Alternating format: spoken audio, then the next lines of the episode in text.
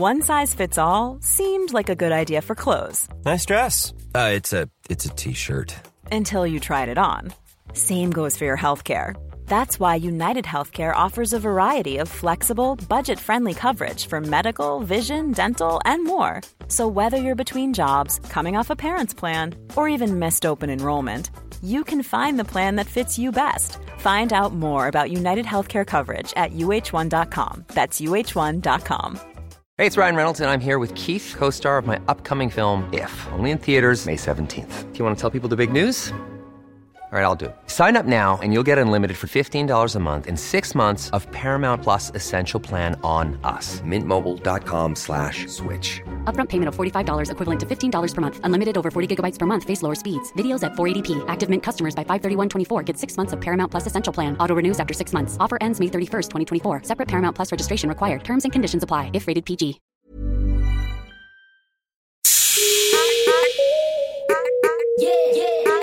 Welcome to the Dope Black Woman podcast, the podcast where we share stories of Black excellence as part of our safe digital sisterhood. I'm Leanne Levos. I'm Rashan, but you can call me Shan. I'm Livs.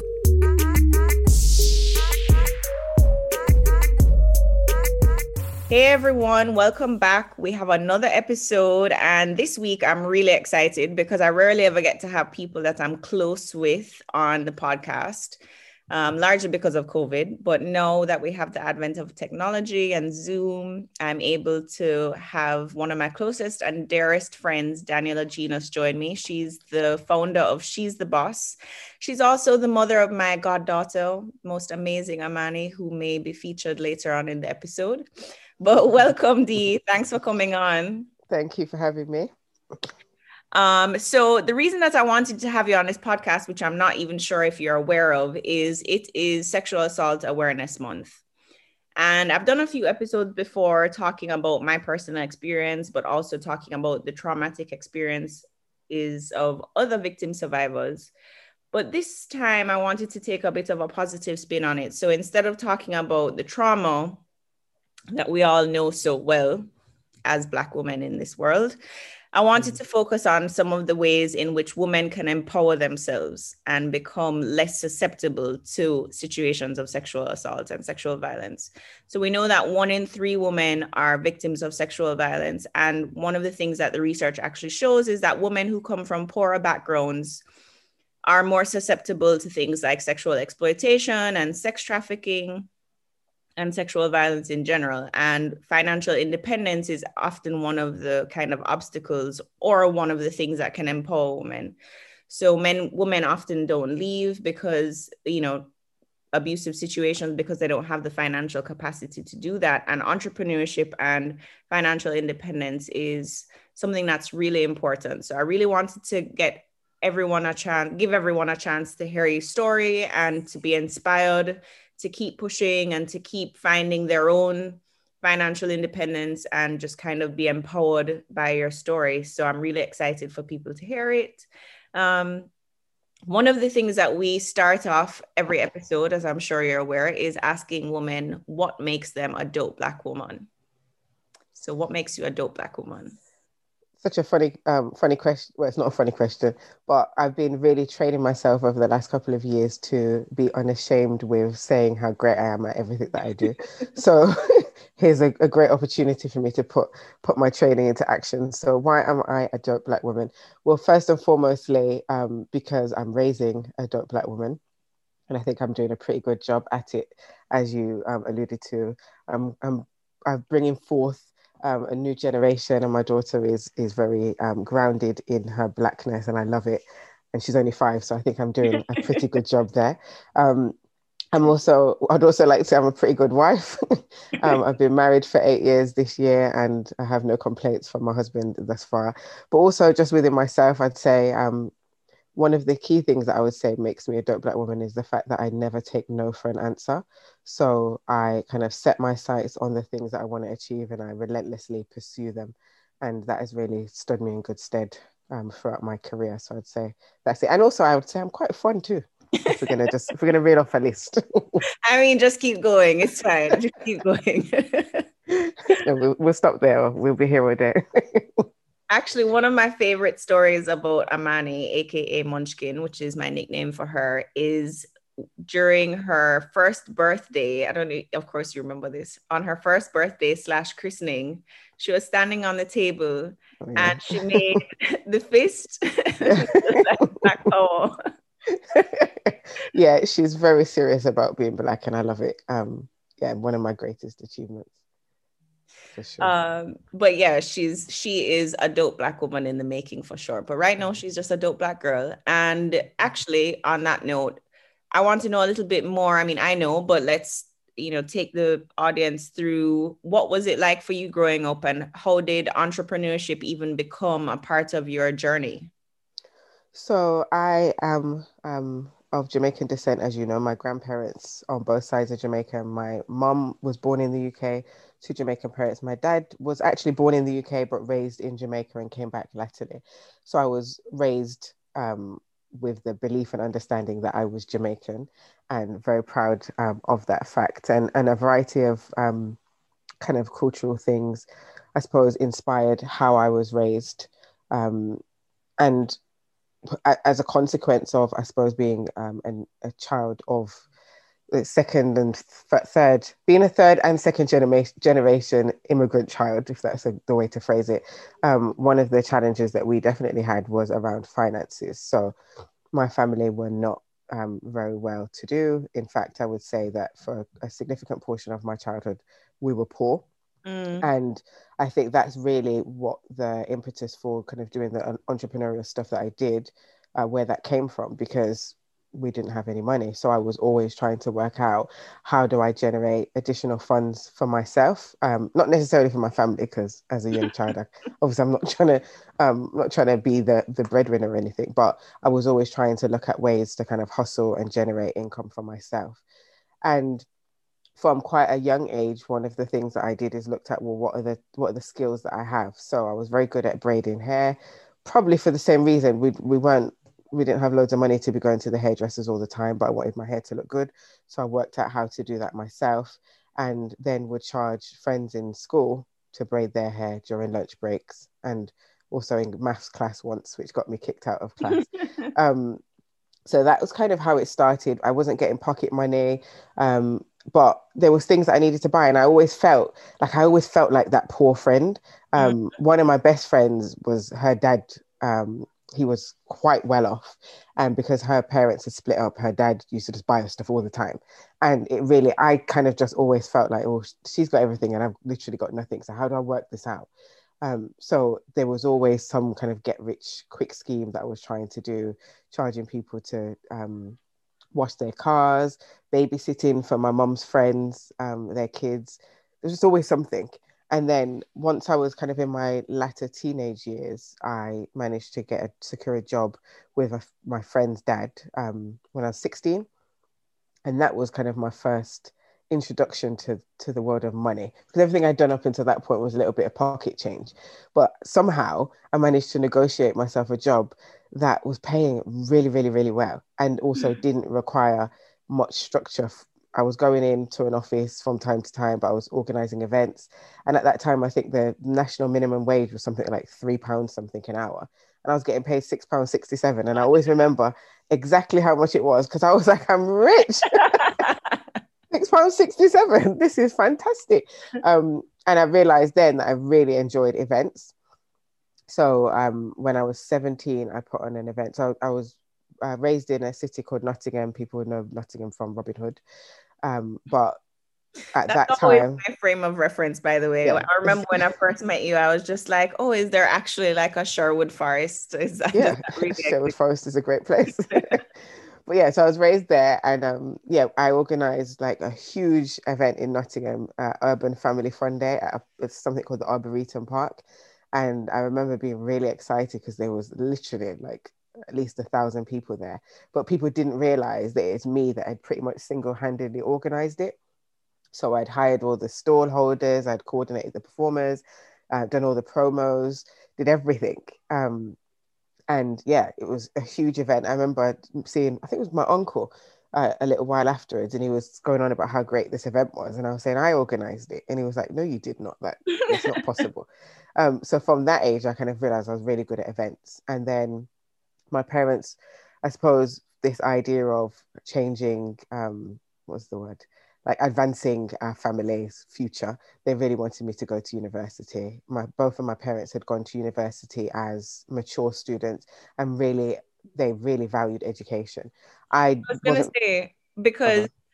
one of the things for me growing up, obviously in Jamaica, is you're taught that education is your way out of yeah. difficulty, right? So mm-hmm. that was like the go to school, get a good education, and even for me, deciding to do my PhD was kind of like you know step you know stepping out of the parameters of traditional education. Like you're not going to become a lawyer or a doctor or and i think many of the guests that we've had on have had that issue with their family setting. So what did your parents think when you were doing all of this like entrepreneurial stuff during your high school years um well my dad loved it uh, my dad has always been um entrepreneurial minded However, from a practical perspective, he's never really taken action on it. Mm. So he always raised me to say, um, I'm, I'm trying to think if there's a politically correct way of saying it, but I'm remembering. You know, just say it as it is. Black Women podcast.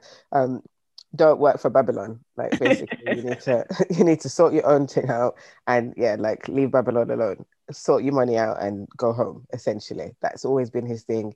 Um, so he was always really about that but he still wanted me to go to university to have that mm. kind of educational grounding and um, I think when I was younger, my mom, my mom just thought it was she's just busy. That's just what she does. I don't think it was that she didn't want me to, or she did want me to. It was just that's just who um, Ella is. So Ella is my nickname. That's just who Ella is. Just leave her to it, kind of thing. Um, I wanted to go to performing arts school, so in my younger years in addition to kind of doing the entrepreneurial stuff i was all, also very much involved in singing dancing i had a very short-lived career as a rapper under the pseudonym elegy um, and therefore for me right i'm going to go to performing arts school and i'm going to be like some sort of missy elliott singer rapper type and um, my parents was like absolutely not that's ridiculous no you need to go and get an education and focus on that which now I'm thinking of it, it's probably because they thought I just wasn't that talented. like it's clearly not for her. Rather than tell her she's not that talented, we'll just say that just get your education first and have that as a backup plan because clearly they knew I was going to need the backup. Um, and somehow I managed to to get them to let them convince me to go to university.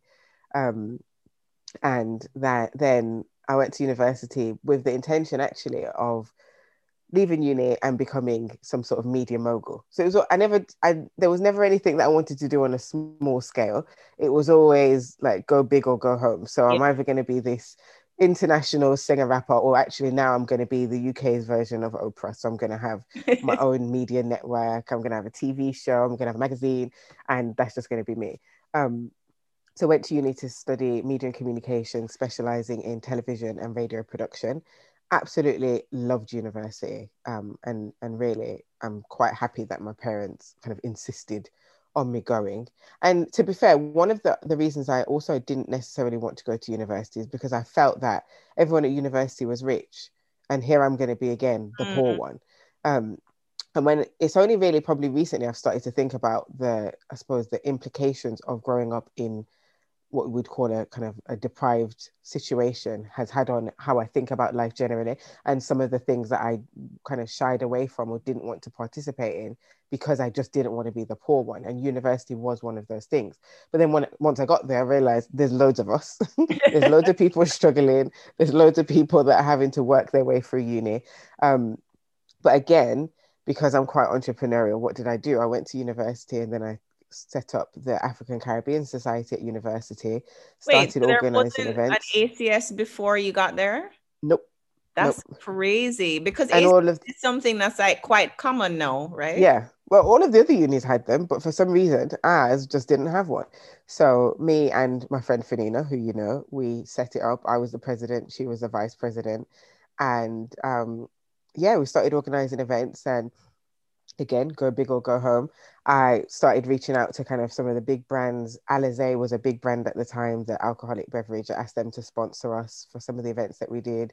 I got some of the building societies to sponsor us. So I realized I was also quite good at sponsorship and started putting on these events. They did really well. We were making like we were the most successful society in the university because we was making lots of money and realized I was quite good at that too. So um, continued that. And once I left university, I I kind of felt a bit lost. I didn't know what to do um, because I'd been so used to kind of just being busy studying and doing the events. And then it was kind of like, well, if you really do want to get into the media, you're going to have to move to London and pretty much start from scratch. So you're going to have to be a runner, make tea.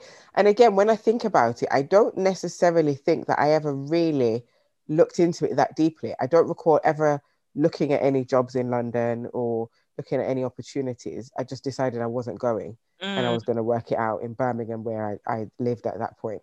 Um, but again, I think it's the same reason. I was scared of going and being poor. it's interesting. Why didn't you decide to go back to Nottingham? Oh, I was never good. From the moment I left, from before I left Nottingham, I knew I wasn't going back to Nottingham. Nottingham just felt too small for me. London felt too big and still does. Like it's right. just a bit overwhelming. Um, but Nottingham just for the kind of life that I knew I wanted to live and the kind of things that I wanted to pursue, it just didn't feel like there were going to be enough opportunities. And I didn't feel, and as harsh as this may sound, and no offense to anybody in Nottingham, um, I just felt that it was too, everybody's minds were too closed. So it's kind of like if you're from Nottingham, you're born in Nottingham, you stay in Nottingham, and you can only think so far outside of the box. And I didn't really like kind of, I suppose, what you'd call a small town mentality. Yeah. And because I always had this kind of big thinking mentality, I just didn't feel that it fit in Nottingham. So from I left, I told my parents, "I'm by the way, I'm not coming back. Like, I'm just so you know, my mum was brokenhearted. She still is to this day. Um, but yeah, I didn't have any intention of coming back. But with the London thing, I kind of made this decision in my head that this is what it's going to be like. So I'm not going. But again, looking back, I think it was because I was scared of this big city and it's quite easy for people to fall into kind of proper poverty in London. Whereas I felt like in Birmingham, there's still opportunities, and it's much less likely that I'm going to end up homeless on the streets, which was a huge fear of mine. And then I kind of spent a year going from job to job, never really wanting to work, realizing that actually I, I can't have a boss. This it's not a life that I can manage with. I don't like people telling me what to do. I don't like people telling me when I need to do things. I don't want to have to wear the clothes that these people tell me to. I don't want to eat when they tell me to eat. So by the end of that year, on like job six, um, I heard about a business startup program, which I applied to. And the idea was I was going to kind of continue what I'd been doing at uni through the ACS. So the kind of our iconic event was talent, something that we had done quite consistently. So it's putting on performing arts shows. And the idea was for me to turn that into a business. I linked up with one of my other university friends who wanted to do an event management company. And then we kind of decided, okay, let's do an event management company that focuses on the performing arts. So events that centered that are centered around um, music, dancing, performance. All of the things that you had wanted to become yourself. Yeah, pretty much. Yeah. um, which is funny because one of the first um, events that we did in the ACS, me and Fanina, who was supposed to be organizing it, performed. in fact, I think we did two. We did two tracks. so we did like Wait, a dance track also, and a singing track. Did you also make yourself win? oh no, no, we weren't in the competition. We were the entertainment. oh, sorry. Okay. like anybody knew who we were. It was ridiculous. But anyway, um, so yeah, once we started the business, um, we recruited two of our other friends from uni. So there were four of us, and we started our business, Aspire for You, and it didn't go anywhere the way it was supposed to go. And within like what, maybe eighteen months, I don't even know if it was that long, it went from the four of us to just me. Um, well, I'd like to say that it went exactly how it was supposed to go because then I came and started Obviously. working at Aspire for You. That's what it was all for. but yeah, no, initially it didn't go. And it's funny because when I look at the kind of the, the my entrepreneurial journey generally, there were a lot of ups, downs, up, downs, up, downs. It never, mm-hmm. but I suppose that's just how the entrepreneurial lifestyle is. So we ended up all falling out as friends, which was quite sad because particularly me and one of the other girls were very very close, and we like we haven't spoken again until last year. I think it was last year that I saw her. Wait, Um, is it the one who you actually lived with? I'm not gonna call Yeah. names. Yeah, yeah, yeah. okay. Yeah. The one who called you Queen effing Daniela Genas. yes, that one. so yeah, we had a quite a falling out. Um, so it didn't, yeah, it didn't work in the best interest of our friendship at all. But what it did do is it taught me a lot of valuable lessons about doing business with friends and going into business with friends, that which I now, um, I suppose, provide advice to other people around. I was gonna say, let's talk about that a little bit before we go from your transition from events into what you do now at She's the Boss. Obviously, as you said, you've had experience working with friends, some of which have not turned out that great, some of which have turned out amazingly, i.e., working with me. if um, you say so yourself. I mean, I think I was helpful for sure. No, oh, Um, yeah, I'm, I'm not disputing. so when I met you, you were kind of doing Aspire for You, or I guess that was kind of at the end of your relationship with said friends. Mhm. And then we became friends and quickly, kind of fast friends, actually. Shout out to Shane who introduced us um, or introduced me to your husband, your now husband, and then introduce who then introduced me to you. And I don't know if we liked each other at the beginning. Um, well, the first day I just thought that you, like when we first met, that very first day, I just thought you was a little bit stush, if I'm honest. Like you just didn't look like you particularly wanted to talk. And then AK, so my, my husband is called AK. AK was being a bit pushy, like you have to be friends with this girl. And I'm like, I don't even, I don't even know who this girl is. You can't say I have to be friends with her. But then by the second time, I was like, oh, actually, you're not. I think maybe I don't know if he was nervous, if he was shy, or what it, whatever it was. Um, but you was a little bit more talkative the second time, and I was like, oh, Well- actually, she's quite cool. I want to blame this on your husband, your now husband's friend, who took me out on a date. It was the first date I'd ever gone out on in Birmingham because I just moved to to Birmingham from Jamaica or from the Cayman Islands rather. And he was like, Yeah, I'm gonna take you to this jazz club and we're gonna go to a fancy restaurant So get dressed up. So I was, you know, I was all dressed up to the nine, excited. I, I think I had on like gold sparkly shoes, which in hindsight is such a bad fashion choice now. And then we went to the drum. And for those of you who don't know what the drum is, it's a community center. So it's not a jazz club, although there was a jazz event taking place there. He then also left when we left the the drum, the jazz club. He took me to Nando's, and I didn't know that Nando what Nando's was at the time. Not a fancy was- restaurant. yeah, but it's clearly not a fancy restaurant. Food was great, but it's not a fancy restaurant. So mm-hmm. if I came across as Stoshi, it was partially because I was told or it was, I was misinformed. But yeah, so Second time I met you, I met you at somebody's house and we were cooking. So I think that was probably more of a relaxed setting. Mhm. Um, but yeah, we became fast friends, and then you were doing Aspire for You, and I think you were just on the verge of uh, um, securing an office space. And I was at, you know, doing my masters. I think we were both doing our masters, or had you just yeah, yours? no, I was I was doing my masters. you're Mhm. doing a master's and i kind of organically just started helping out. And then when you got funding i started actually working officially. And you brought on a few other people actually at the time who were also friends with you. Some again who did not work out that well. Mhm. some of whom you had to file or i had to file. And Thanks for that. um and some of whom just uh, were really poor at life really when i think about it all men by the way i want to make that disclaimer that all of the women that i think worked at aspire for you that were black were amazing um No, that's not so true. oh is it not true No, okay it's not true. so let's talk about the ins and outs of working with friends It's not true at all. what would you It's- say are your tips and what were the experiences behind you formulating these ideas or these tips about how to work effectively with friends or not as the case may be Well, I, I think the, the key thing is don't work with friends just because they're friends. Work with friends friends because they're good at what you need them to do. Mm, And that's the most important thing. If you have a friend that can do the thing you need to be done, then by all means consider hiring them. If you have a friend that just you want to give some money, just give them some money. It will be less drama in the long run. to be honest. um, and then also making sure that there's boundaries in place. I think that's really important. Um, and I don't think we ever really had specific boundaries in place, but I think that's just because you were clearly a good employee. I was going to um, say because we lived together and we worked together. Yeah, so a bit much. I'm surprised. yeah, I'm surprised we didn't end up hating each other at the end of that period. But it worked. So that was fine. But then I suppose what I didn't do with some of my other friends that probably needed those boundaries, mm. I didn't put any boundaries in place. So um it made it it made it quite awkward when I needed to come and kind of discipline and do stuff. So that's why I would just send you to do it instead.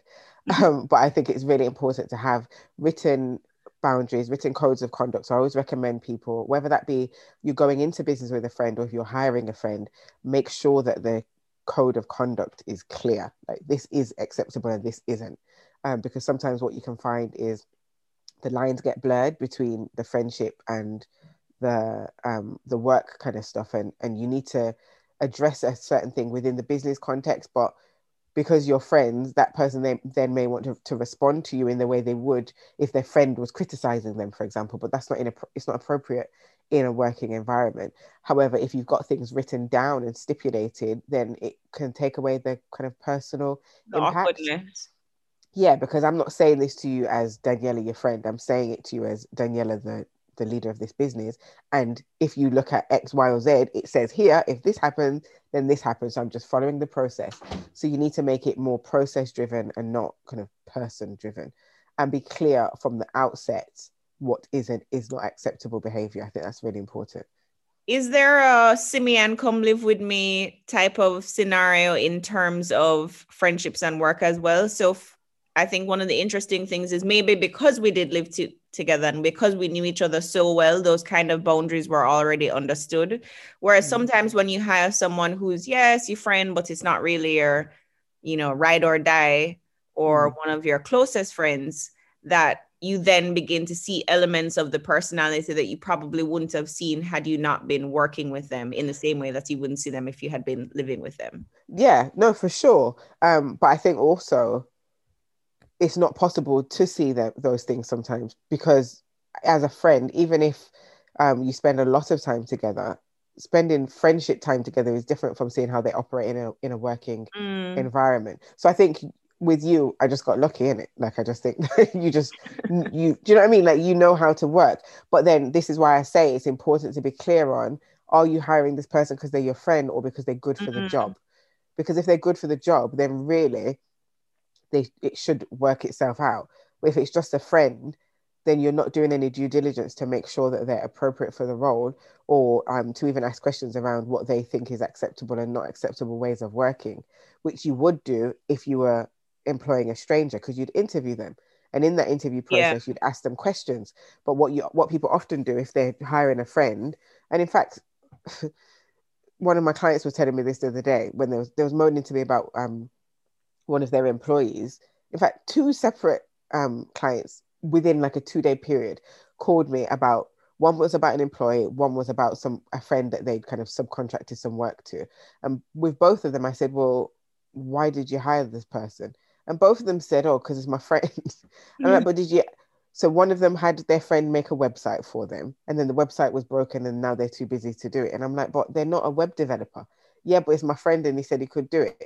Well, then it's your own fault because you didn't do any due diligence. And then the other right. one was saying, "Oh, well, it's my friend, and she says she needed a job. She doesn't have any experience, uh, but now you're complaining that she's not good at her job. That's your own fault because you knew yeah. she didn't have any experience." So, I think really having the boundaries is fine, but if you don't do the due diligence in the first place, it, the boundaries are pointless because all that's going to happen is you're going to continually be sitting in disciplinaries and and and providing additional support that you don't have the time to have. So ideally steer clear of it but if you are going to do it make sure that you you still approach it as as you would with a stranger so make mm-hmm. sure you mm-hmm. still interview them like don't make it a joke make sure that they know it's serious and you take it seriously um any other tips that you have any do's or don'ts um do pull up bad behavior or poor performance sooner rather than later mm. the longer you leave it the more complicated and more awkward it becomes and the more problems it will cause. It's better to salvage the friendship. Um, that like and lose an employee than lose an employee and lose a friend. Mm, mm, definitely, definitely. And just around kind of working with black women as friends actually since this is the dope black woman podcast. Um you know i think there is this popular narrative that black women can't get along and it's difficult. And do you find it difficult working with other black women? Have you had difficulty working with black women who are also your friends? Obviously you've had it on both ends where you've successfully worked with black women and then also had or worked with black women who it didn't work out with um, and so, what has been your experience in terms of navigating that narrative or disrupting that narrative, actually?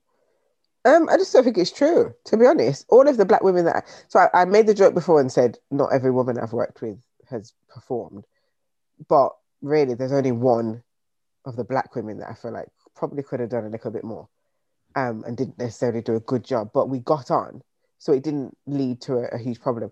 And then obviously with um, started the business with black women that didn't work out, but I don't think that's because they were black women. I just think it just didn't work out because we were young and a bit dumb, and mm. we didn't have any. We didn't put any processes in place. We didn't have any code of conduct, and we kind of kept it very familial.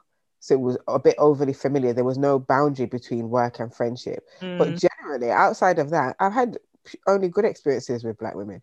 Um, have I had positive experiences with white women? Well, the two the two women that kind the two people, not even just two women, two people generally that cause have caused me the most trauma and stress in my life in relation to that business were both white women.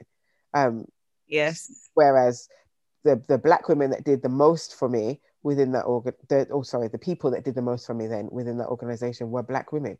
Um, obviously, you was one. Charlene um, was another one of my employees, and Charlene, black woman, fantastic. Mm. Me and mm. Charlene still in touch now, and Charlene, um, I sold the business in 2015, so Charlene hasn't worked for me since then, and we're still really good friends. Yeah. So, yeah, I think it's a bit of a, a myth, to be honest.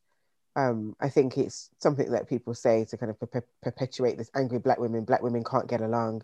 Mm-hmm. I just don't think it's true. I've like loads of my clients are black women and we get along just fine. Yeah so transitioning out of events obviously into what you now do at she's the boss which i'll allow you to explain. But essentially what i find interesting about it is that it is very woman centered as the name would suggest.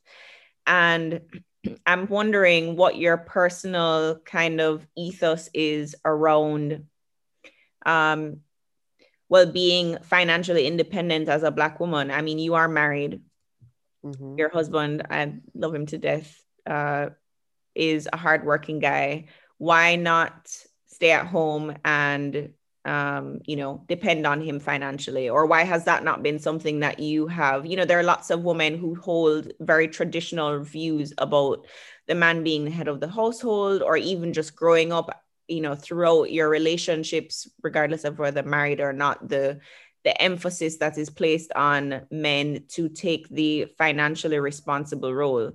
And yes yeah, so i'm just wondering what your ethos is on that what your experience was growing up for your parents. I mean i came from a, a background where my mom was a um, was the breadwinner of our family. And actually more so as i got older was very insistent on kind of don't depend on no man for no money. Don't depend on no man for no money. Almost to my own detriment in many ways. um, because I find it difficulty accepting help now, which is a completely different scenario. But yeah, what was your background and like developing into that kind of emphasis, not only emphasis for yourself, but in terms of helping women to become financially empowered as well? We just don't know what tomorrow may bring. And really, that's the root of it all.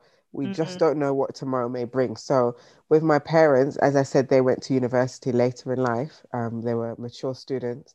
And I recall in kind of my early teenage years, both of my parents studying and, and studying hard. And it was kind of with the idea that once they graduated, they're going to build this wonderful middle class life together. And then I was what, 17? No, I was 15, in fact. And my parents split up. Mm. Now, one of the things that my dad had always my my dad was like a my dad was of the belief that the woman should the same kind of thing he said the woman should sit at home and look about the children mm-hmm. like, you've got no business doing anything else and my mom kind of insisted upon her also going to university. And it was a tough time because they were both at university at the same time. And as I said, we didn't have any money. So it was a struggle. And then pretty much they must, I'm sure my mum probably graduated when I was maybe 13, maybe 12. And then my dad graduated the year after. And then by 15, they'd split up. Now, had, and something that my mum had always said, has always said from that point, had she listened to him, and they, they weren't married, so it's not like she would have been it's not wasn't a divorce. She Yeah, wouldn't have been entitled to half. alimony or whatever. Yeah, yeah. So she said, what would have happened? So she would have been there with Yeah. her three kids, and she would have been destitute. Um, so for her, she always drilled into me, don't rely on no man because at any given point, a man could get up and leave, and then then what are you left with? Um, but also, I think it's not even just that a man could get up and leave; he could get sick and, and can't work. He could die. God Mhm. forbid. Anything could could happen. In, in jail. He could be an alcoholic, drug addict, any of those. yeah like there's so many different um things that can happen and you can't i just i, I think it's unreasonable to place all of your kind of hope and faith in a, a person external to yourself Mhm. because anything can happen at any given day and that person may not be able to provide for you anymore so i think it's really important that as women we carve our own lanes and it's difficult it really is because obviously as women for the most part if you want kids um, I'm, I'm sure it doesn't apply if you don't but if you do want kids it's an extra it's a whole extra thing that you have to deal with and try to balance creating a career and becoming financially independent but also trying to be a good parent um, and not feeling guilty and it's hard Mhm. um, and it's not an easy feat, but it's important. And it's important for me, for my daughter to know that. And I say it to her all the time because she's going through this phase and it's really stressing me out. she keeps talking about she's getting married and she's going to have kids and that's all she's doing. Um, and I keep saying, no, you're going to be a boss. And before you think about having no kids and having any marriage, you're going to go to university and you're mm. going to start a business. And I don't care if you don't want to run that business, but you're going to start a business. yeah, but last year she wanted to be a doctor. yeah, and a vet and a hairdresser. yeah, exactly. yeah, so I'm hoping it's a phase. But honestly, when she says it, and I know she's five, so as you've just pointed out, like it's just five year old nonsense, isn't it? She'll change. But it really makes me feel like, oh my gosh, because the concept of my child just sitting at home, waiting on the man to come home and give her money, it stresses me out. Like when I hear people with their what's it, the um their monthly stipend, Oh yeah, and I'm yeah. just like I, the concept of it blows my mind because even actually when I wasn't working and I was on maternity leave, I wasn't going to ask my husband for money. The money goes into one place and I take the money out when I need it. Mm, Um, and that's something that I just don't know how it would have worked if he had, well, it wouldn't have, if he had a different approach and was one of those men that here's you 200 pounds going, no, I, that's not for me. Doesn't work. Well, it's interesting, right? Because uh, Daniela's husband, for those of you who don't know, I don't know if you want us to say his name or not, but for the sake of keeping it say it on social media. So Okay, yeah. So AK um is uh Nigerian, right? He's from a Nigerian background, also Yeah. from a very traditional Nigerian background. So uh, you know, he uh, not that he is uh falls into the most traditional idea of how a household is run, but how do you guys navigate both coming from these traditional backgrounds and then um, you know, creating this household that is, you know, two working parents, one of whom is an entrepreneur, and raising this child to be a progressive young woman. Well, first and foremostly, I told him quite clearly early on in our relationship if you're looking for a traditional Nigerian housewife, then it's time to walk away because I'm never going to be that. So let's just be very clear. Um, and he agreed to that. And actually, as much as I suppose he was raised with quite traditional views, he hasn't really maintained them Mm, really um not in every aspect so even in terms of the cooking we share the cooking now thank god for covid as much as i've hated covid one of the amazing things that has come out of covid is i don't have to cook every day because he's in the house whereas before um just by nature of the fact that i was home and he wasn't i would do the majority of the cooking which kind of seems very traditional but he wasn't there so it was illogical the practical, yeah. Yeah, like why am i waiting for him to come home at seven when i'm in the house from half three And AK is a great cook, by the way. Yes, and I'm falling in love with his food all over again. So he cooks every other day, um, and that is wonderful. but it also is not in keeping with his traditional Mm. Nigerian. But I would say amongst his kind of friendship circle, many of whom are Nigerians, they're all kind of taking that approach. So yeah, most of his friends do it, and I know cooking is the, the most basic of these things, but still, it's important. Um, a lot of them do a lot of the cooking or do like the half 50 50, do a Mhm. lot of the child raising. Um, whereas as, with their parents, I think what they've done is they've looked and said, well, actually, my dad put a lot of the the kind of burden of responsibility on on our mums to do the cooking, to do the cleaning, to do the child raising, and actually we, in and I'm not trying to speak for them, but I think that they look and see that because of that, they don't necessarily have or haven't had um, the same kind of hands-on experience with their dads, and they want that for their children. So my husband, AK, spends a lot of time with um, with our daughter and and is very hands-on with her. And that's something that is really very important to him because he wants to be he wants to be very engaged in his daughter's life. Um but also he just doesn't want me to, i don't think he wants to hear me running my mouth in his ears to be so he will hoover up and he will change the bed sheets even though i have to cuss him to do it. Um so he has not that i would say that we've both kind of let go of our culture because it's not necessarily that it's we've taken the bits that we think work for us and the bits that don't we've not taken them. And it works for us. It w- won't necessarily work for everyone.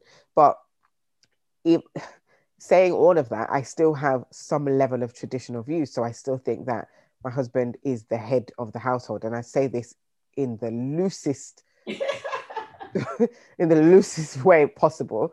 Um, because if anyone's ever in my house they'll be like what's she talking about? Because clearly she does not believe that. How i operate and how you hear me talk i run off my mouth a lot. However when it comes down to it i still want ak when it's time to yeah like you like i don't i hate for example when a decision needs to be made and he, he don't look to me to make the decision. Can you just do it please? So it's weird. So i'm, I'm kind of progressive but then traditional at the same time um but it works. I don't know. I i probably sound very confused but Oh, and I think one of the things that is important to note here is that there is actually nothing wrong with being a housewife. I, being a mom, is literally a full time job, as I've observed with quite a few of my friends and how they manage working and being a wife and being a mom all at the same time and doing it well is something that baffles me all the time and gives me several panic attacks about having a child of my own. But I think the important thing is choice. And so being able to choose what it is that you want rather than feeling like you need to conform to a certain idea because that's what's been presented in front of you. So if you weigh out all of your options, go to university, and then tomorrow decide to be a stay at home mom, provided that you can maintain some sort of financial independence, which you can do. Um, I think I know, know many I know many women that just save accordingly so that if, as you said, some God forbid something were to happen. yeah i've been advised to do that put put money aside say that the shopping's 200 and and actually it's 100 and pocket the other 100 and save it do what you got to do, boo. Whatever it is that you need to do to make sure that you and your kids are good. God forbid, as Daniela pointed out, anything that might happen, do what you have to do. But yeah, for me, it's more important that women have the choice in becoming what they want to become. Yeah, because there's also situations where I've heard people say that they don't want to go out to work, but their husband partner has forced them to go out to work. Mm. But and then they're forced to go out to work, but then still showed up the the lion's share of the house managing responsibilities, which again, I well not again, but that is also to me quite abusive. It's controlling. Yeah. If I if if you're gonna make me go to work, then you're gonna have to help with stuff in the house because I'm not a donkey. Why am I trying to work and manage everything and you're just gonna go to work and come home and relax? That doesn't doesn't work for me. Daniela. Well, there's some people out here living like Living they're a donkey. Yeah, and I'm I've, I've been very clear. I'm not a donkey, and anytime that I feel that AK gets complacent with that, because complacency does set in, and this is the other thing. So you said before, how are people doing it and doing it well? We're not always doing it well. Something always something always um, kind of will fall through the cracks. The important thing is to kind of address it and and try to sort it out. So where there's been times where he might be getting a bit complacent and doesn't want to cook And you, I'm sure you must remember the periods of time where when it was his turn to cook, he would only cook meatballs and it used to stress me out. I don't want meatballs every single, I'm sick to death of meatballs. Um, but yeah, and I suppose that's the difference. And that's where my kind of non-traditional thing comes in because I'm not just going to sit here and eat these meatballs because I'm so grateful that my husband is cooking. No, if you're going to cook, do do the thing properly. I want to see some vegetables and a bit of plantain, like come and mix it up a bit. Um, and that really is important to me. Um, but yeah, I think really the main thing is if you as a woman decide you want to stay home or you want to go to work, that it's a joint decision with your husband or your partner and nobody's disadvantaged. Mm. Like, it's supposed to be a teamwork, team effort. So so work together. And where that's not possible, then make a plan for yourself and for your kids so that you can make it without them if they're putting you in a situation where you're being forced to choose. Which um kind of brings us nicely to what you do. So that's kind of what you do for women specifically right? Is you help them to make a plan for themselves. Well and, yeah. Yeah. So although the business is called she's the boss and i do interview women in business. I do also have many male clients oh, but my preference no it's fine. But my preference not preference is the wrong word. I enjoy and I'm passionate about and I'm committed to supporting Black women. So I have cl- clients that are men, I have clients that are women who are not Black, white, and Asian. But as a Black woman, as a mother of a Black girl, as a daughter of a Black woman, my kind of main ethos in life is how do I um, empower as many Black women as I possibly mm-hmm. can? Mm-hmm. And my work is centered around being able to to not only do that but also to generate enough income so that I can help more people in the long term right. um, and also raise my profile I suppose um, significantly enough that even if I can't work with you specifically you can see or hear about me and be inspired to go and do whatever it is that you choose or want to right. do um, so how does that work i do that through so with she's the boss the, the main aim of it is to support ambitious entrepreneurs to start, grow, build profitable, sustainable systems driven businesses. And I do that through a combination of coaching, consultancy, training, um, and accountability programs. And essentially, as what you said, one of the kind of key starting points through my kind of framework of my delivery framework, which is called the visa model, is to start with helping people and women to be clear on what their vision is for their life and their business. So helping them um, create a three year vision through something I called Vision 20 for their life and business, and then helping them reverse engineer that. So, putting together the goals, creating an action plan that kind of gives them the step by step tasks and activities that they need to do within a specific time frame to achieve the goals and therefore bring their vision to reality. And it works. Um, I've been quite successful in helping a variety of entrepreneurs and many Black female entrepreneurs um, to actually bring their visions to reality.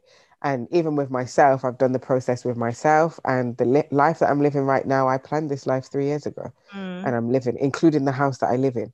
So it definitely. Yeah, I remember works. you had the like pictures of or yeah, yeah. plan of floor what plan. Want. Yeah. Yeah, I drew the floor plan on a whiteboard, put it on my kitchen counter, and now I'm living in that floor plan. Literally, everything mm-hmm. is the mm-hmm. same, bar one extra room. So I, I, not only am I living it, I'm living the upgraded version of yeah. it. Yeah.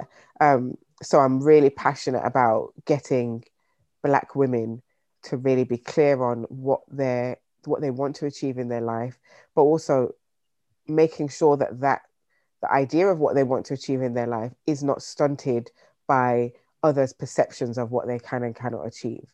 Because I know for me, one of the stories that I've told and I've mentioned quite a few times on, on different social medias and stuff is the idea that growing up, there was always somebody to tell me, particularly growing up in the UK, um, there was always somebody saying that you can't because that you can't do that because you can't do that because starting from being in um, secondary school and a guidance counselor saying that um, I can't be a singer or whatever fanciful thing that I wanted to be, um, that I should be a cleaner and recommending that that's the. Me? Yeah, I don't. And every time I think of it, it really stresses me out. Because how dare you? And this is why I'm really passionate about making sure that other Black women are able to see Black women that are out here carving um, their own lanes and not allowing people to tell them what they can't do. Even when I was doing my MBA uh, a couple of years ago, there was, and I'm not saying that this guy said I, I couldn't do what I couldn't achieve what I'd said I wanted to achieve because I was black, but I'm just going to say that it was. Yeah, yeah it could have. Um, so he said, "Where do you want to be in five years?" And I said, "Rich." And the guy started laughing, like cracking up, like it was the funniest thing. This is a lecture. We was in a like a career and personal development session, and he was like, "No, seriously," and I was like, "No, seriously." I'm being serious. I don't understand the joke. And he's like, well, anyway, if you're not going to take it seriously, and went to the next person. Wow. So, so yeah, for me, it's always about ensuring that all of the black women that I come into contact with know how valuable they are, but also how much that they need to quiet those voices, whether they're from external people or internally within their own head, mm. telling them what they can't do. You can do whatever it is that you set your mind to. Um, and actually the main thing is knowing what that thing is. So I always say, I always used to use that um saying, and I always used to get it wrong. I think I've perfected it now. If you aim for the moon, you reach the stars. Right. The problem is, too many people aim for the top of their building and they right. reach the front door. So what we need to be doing is aiming much, much higher. And you may not hit that super high destination, but in the pursuit of trying to get there, you're probably going to get much further than you would have ever intended. Yeah. And I think that's really important. And that's something that I really try to to embed with all of my clients, but particularly with my black female clients. I was going to say, as it relates to your black female clients, uh, one of which I have recently become um, a client of Daniela's. I had my first uh, session with her a month ago. I have not fulfilled any of my tasks yet. I know. I was going to say I feel like you should feel ashamed to even say such a thing, but I'll let you continue. Look, it's we're in a pandemic. There's lots of things going on. okay. But um, but yeah. So, what are some of the things that you find particularly that your black female clients need help with? Like, what are some of the things that you think Black women struggle with the most as it relates to becoming entrepreneurs? Confidence. Mm. Confidence is always a problem. And here's the thing I have a coach also. And as much as I'm out here and I'm she's the boss in all the time, right. even my coach has to check me on my confidence sometimes. And um, she has a coach who does the same for her. And oh, my coach and my coach is a black woman. I don't know if her coach is a black woman though, actually, but because I, we live in a world where we are told on a daily basis. And I don't know when this podcast recording is going to go out, but we recently even heard about this stupid um, report from the man whose name I would not mention, oh. saying that institutional racism doesn't exist, exist in the UK. Um, we're constantly told that we are not good enough, that we're aggressive, that we make things up in our head, that we're not presentable, that we're not beautiful enough, that our bombs are too big, even though everybody wants the same bombs as us.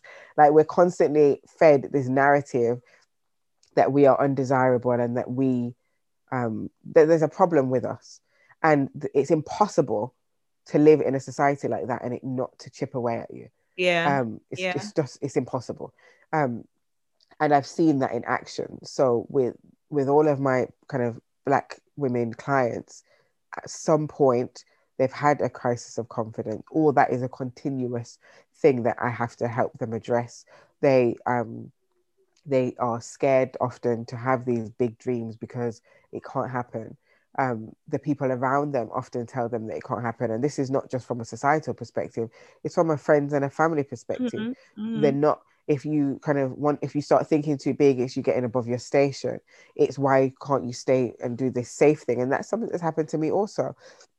So uh, it's also not asking for our worth. And and a key thing as well something that i noticed with black women in particular we always want to do businesses to help people and not help people like i'm trying to help people with business. I mean to help a societal problem. Right yeah. And Address not get paid for it. or yeah I, I mean, I think so, there's this inherent thing that people feel like you shouldn't get paid for your work when you are aiming to help resolve a societal issue, right? Like helping the societal issue or minimizing it is the thanks or is the reward that you get. And it's really difficult for me, particularly, I would say, um, as someone who works in a human rights arena I find it difficult to charge what I'm worth or charge the for the quality of my work or the work that I'm delivering because you are helping other black women, you are helping other people who are struggling whether it's black men or uh, you know people who are come from disadvantaged backgrounds or disabled people or minorities. When you're helping someone you feel there is a certain sense of guilt that is accompanied by um, asking for a fee and how does one get over that really? Here's the thing. You can't help anybody if you can't help yourself. Mm. and my uh, one of my mentors said that to me a few years ago asian lady. And she was like well okay, because obviously my first business was a social enterprise. And we were helping young people, although we, we did the event side, the young people were those from disadvantaged backgrounds and was providing opportunities for them. But it got to a point where it wasn't profitable. So I wasn't generating the kind of revenues that I needed to be paid what I was worth. And she said, and I said, but I just I want to help these young people. But I'm she was like, Do you have a house? and I said, No. She said, Do you want a house? well, yeah, obviously I do. So, how are you going to get this house? You're going to help all these people. All these young people are going to go off and fulfill their dreams and buy these houses and go on these holidays. And you can't go on holiday and you can't buy a house. Now, here's the thing she said, Imagine how much people you could help if you was earning triple or quadruple what you're earning now. Mm. And I said, that's a, a really good point. And she said, focus on helping yourself first. And once you're in a position that you've helped yourself, you now have the resources to help as many more people as you want. And that's something that you need to keep in mind. Um, but also, she said, and again, something that really stuck with me what happens when you're totally depleted? How many people yeah. are you going to be able to help then? Because if you're poor, if you're broken down, if you're burnt out, you're not going to be able to help anybody anymore. So charging your worth is not just a matter of uh, the kind of financial resource. It's also about your own kind of longevity and well-being. Yeah. If you're not getting paid, you're going to be working, working, working, and now you're disadvantaging yourself from a financial perspective, but also from a mental health perspective because you're worrying, you're stressing because you don't have no money.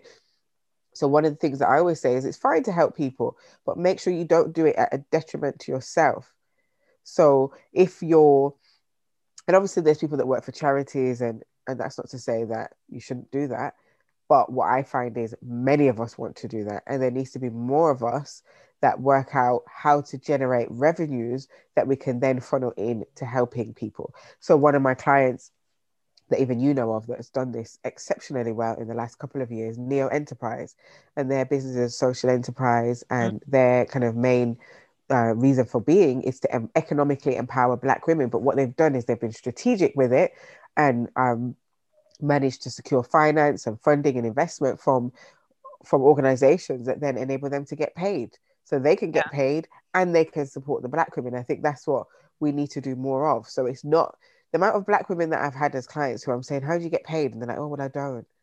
And I'm like, What, the what do you mean you yeah. don't? How are you eating? And they're like, Well, when I borrow some money from this person or or they work in a job that they absolutely hate, mm. um, working all the hours that God sent, and then taking that money and pl- pl- pl- plum, I can't even say the word, pummeling it. That's the word into funneling it into the business. Yeah, funneling yeah. not into the business, into oh to like giving money to black other oh. black women that they're trying to help and stuff like that. Um, when I ask people about their hourly rate for things, and they're like, "Oh, uh, I don't know, like ten pound an hour," and I'm like, "What? You can't. What can you do with that? You can't yeah. live on that." And actually, within your industry, there's people charging a hundred pound an hour. How are you charging yeah. Um, and this is is something that I'm again I'm really passionate about because there's so many of us that just accept it. And we we don't stand our ground um, when other people are also outside of our communities come and ask us to do things. And we just say okay we'll do it for free because oh it's an opportunity. Oh it sounds interesting. Oh because it might help someone in the long run. Help yourself 1st mm-hmm. like tell people uh, there was a guy from um, a company in birmingham big like big company in birmingham that contacted myself and a, a, a kind of business colleague of mine saying that they want to find out how to get more black women and black people, sorry, um, onto their entrepreneurship programs. And he didn't say that that's what he wanted the meeting for. We go into the meeting, and he basically, I, within the first kind of few minutes, I'm like, this guy is asking me to do consultancy because then he's saying, how do we recruit them? What kind of things do we need to put in place? Blah blah blah. And I said, can I just stop you for a moment? Is this a pick your brain session, or is this a, can you tell me how much your consultancy charges? Because this is consultancy work. and it was a white man. No lie, the man started laughing. Like he laughed on the Zoom, Wow. and he said to be honest, I was trying to pick your brains, and I said, "Well, I don't allow people to pick my brains. I, I, my business is a con- like brain, yeah. consultancy. I charge this amount. So if you would like to find out how to get more Black people on your entrepreneurship programs, I am the expert at it because I've got many onto my entrepreneurship programs. I can tell you exactly how to do it. But what you're not going to do is pick my brain for free. Yeah, I know for pretty much a fact that he would have found another black woman that would have said, Mm. I'll do it and she'll do it for free because there's so many of us that do that on a regular basis. Yeah. Wow. That's mad. So, um, in terms of focusing, well, going beyond focusing on Black women, um, obviously you have this space that you empower all sorts of people, but yes, speci- specifically Black women, and you're raising a Black woman, and you are married to a Black man, and you are the daughter of a Black woman and Black All man. black, blackity black. um and like how do you manage that because many black women are the either the breadwinners of their household i think in jamaica in particular 51% of households are run by women like they are the financial breadwinners.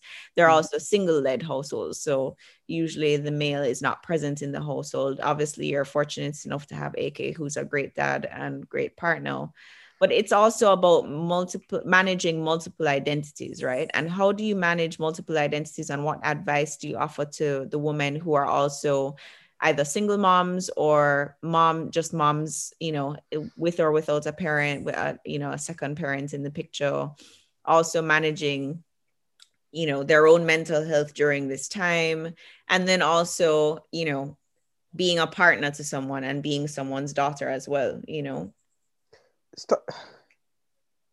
Be the best that you can be, not what anybody else wants you to be. Mm, And I think that's important. So, particularly during the pandemic, I've seen so many women like really burning themselves out because they're trying to do everything and trying to be the best at everything all of the time. mhm. And as I said, I think I alluded to this earlier. Sometimes you have to let a ball drop. And it's Yeah. really just, you just have to let the ball drop. And you have to let the ball drop and be fine with the fact that it dropped and just leave it there for a minute. Stop trying to juggle everything at the same time and then getting stressed when something drops.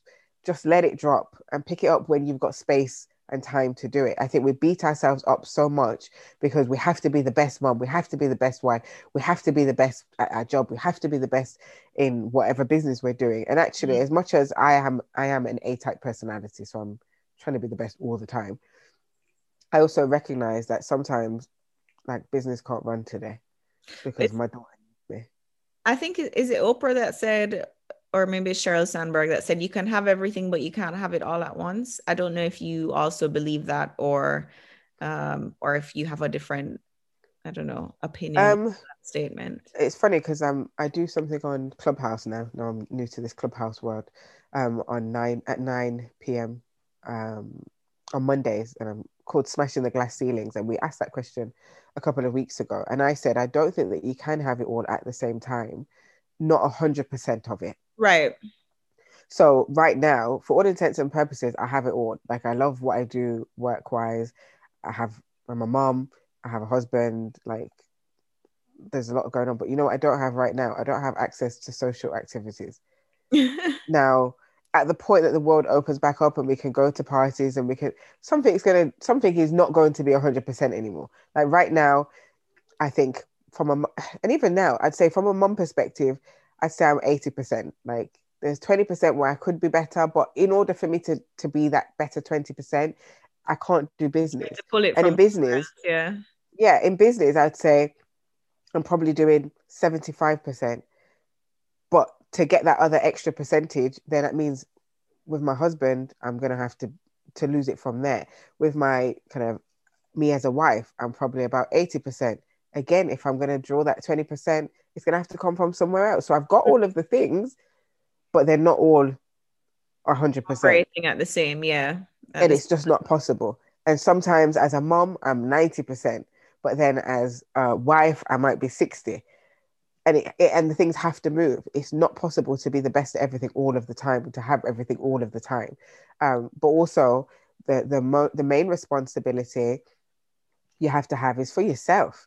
So one of the things that I speak about quite a lot at the moment, and I'm very intentional about speaking about this, is the importance of rest and putting yourself and your kind of mental and physical well-being um, as the utmost priority. Because if I am not well within myself, whether physically or mentally, I'm not going to be a good mom. I'm not going to be a good Yeah. wife. I'm not going to be a good friend. I'm not going to be good at business. And again, I think a lot of the time as moms, we um, we we just going going moms and women in business, um, and even if you're you're in work, you go go go and you're trying to to kind of exceed all expectations, and we forget ourselves. And something that I've been saying quite a lot: what is the the benefit of building these amazing businesses if you drop down from a heart attack? can't enjoy it, yeah.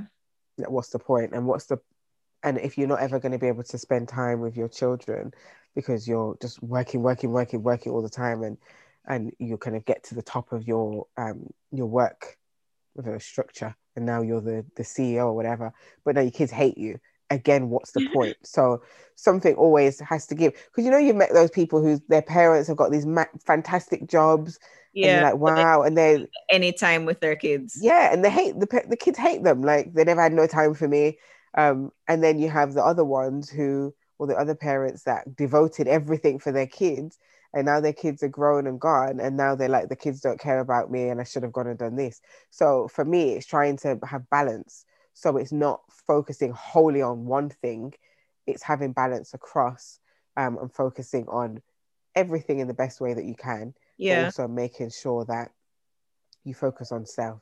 So burnout is something I speak about a lot because I think from a mom perspective, so many moms and moms in business particularly end up suffering from burnout because of this kind of pursuit of being the best at everything. I need to be the best mom.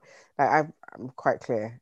Like I was making, I was speaking to somebody yesterday saying there's so many mom fails that I've had over the years, and I don't even feel bad. I just think it's funny. Like the time that I dropped my daughter at school, or went to drop her at school, and remembered just as I approached the school that she was going on a school trip, and I hadn't sent a packed lunch, and I had to drive back down the road to the Greggs and buy her a Greggs meal deal and put it in her bag. And when she came home, the sandwich had mayo in it, and she doesn't like mayo, so she hadn't eaten any of the sandwich. And I did feel bad for a second, but she's alive. Like she's fine. do you know what I mean? Like we can only do what we can do with what with the resources and the time Yeah, that is available to us. And I think that's important. um, one of the things that I think actually not many Black women get to do, um, and given all of the, um, given all of the stories or pockets of stories where you've told me where people have told you that you can't do something or that you shouldn't do something or that you know you should you know not take you seriously is um you don't get that moment of like retribution and Oh, yeah. so my last question is actually before we bring on Munchkin. Hi Munchkin. She's waving. um she's so well behaved she knows she has to be quiet until we finish recording. um is that you know for all the people who said that you couldn't do it and you can't use expletives because man is in the room Mhm. um what would you what would you say to them now Look at me now.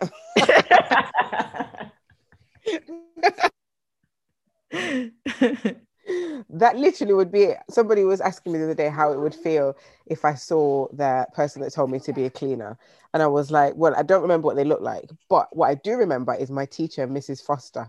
And I remember Mrs. Foster saying to my mom, Daniela would be a great success if she would just stop talking so much. I'm like, if I ever see that woman, I'd say, now look at that. I get paid to talk now. the thing that you said was going to make me not a success is actually part of why I am. Um, so yeah, that would be it. Look at me now. Like you, you tried to say what I could and couldn't do, and I've defied all of your um, kind of ideas of what was possible for me. So clearly, you know nothing. It's Fair enough. basically it. well, consider this your moment of retribution. I hope everybody hears it. Um, so Manny has joined us, my amazing goddaughter. Hi, Munchkin. What you doing? I have a question for you. I'm playing game. Okay, you're playing games. I have a question for you. What is your favorite thing about mommy? When she takes me to my friend's house. when she takes you to your friend's house. what else do you love about mommy? and do everything. Um, taking me to the park. And she takes you to the park. And what do you think of mommy as a as a boss? As a what do you think she do you A think she's good at- superhero. Oh, she's a superhero. And why is she a superhero? Like she does the things she um she helps me do everything. Oh, awesome. That's cute, Bumbo. So Manny, what's mommy's what's mommy's mantra? What is mommy saying? Think big, take action, keep pushing. Amazing. Thanks, Munchkin. Bye. So, guys, you've heard it from Munchkin. Think big, take action, keep pushing. Um, thanks, Munchkin, for joining us. And Daniela, for people who don't know where to find you, tell us what you well, tell us what you have planned coming up, and then tell us where people can find you. Um, so this year is exciting because I'm trying to kind of focus on getting my courses together.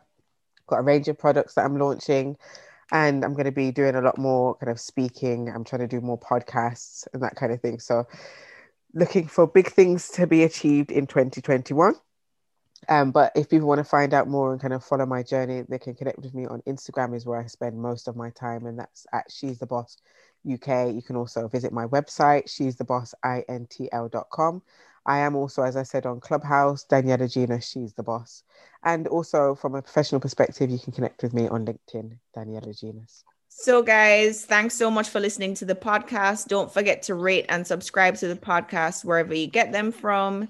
Um, on Twitter and Facebook, we are Dope Black Women. And on Instagram, we're Dope Black Women One. We'll be back with you next week. Until then, stay blessed and unapologetically black. All the way black.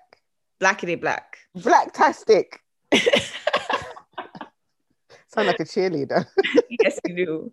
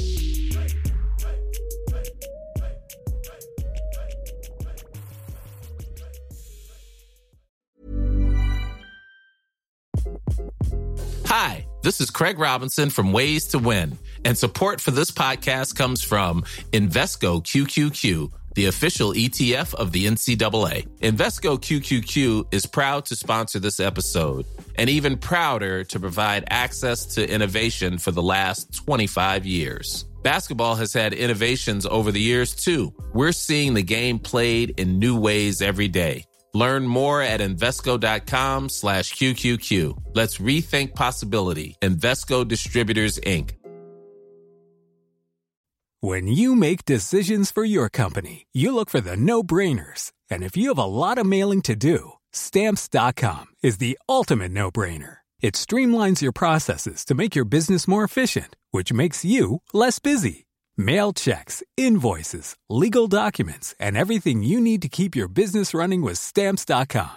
Seamlessly connect with every major marketplace and shopping cart. Schedule package pickups and see your cheapest and fastest shipping options from different carriers with rates up to 89% off USPS and UPS rates. And with the Stamps.com mobile app, you can take care of mailing and shipping wherever you are. Make the same no-brainer decision as over 1 million other businesses with Stamps.com. Sign up with Code PROGRAM for a four-week trial, plus free postage and a free digital scale. No long-term commitments or contracts. That's Stamps.com.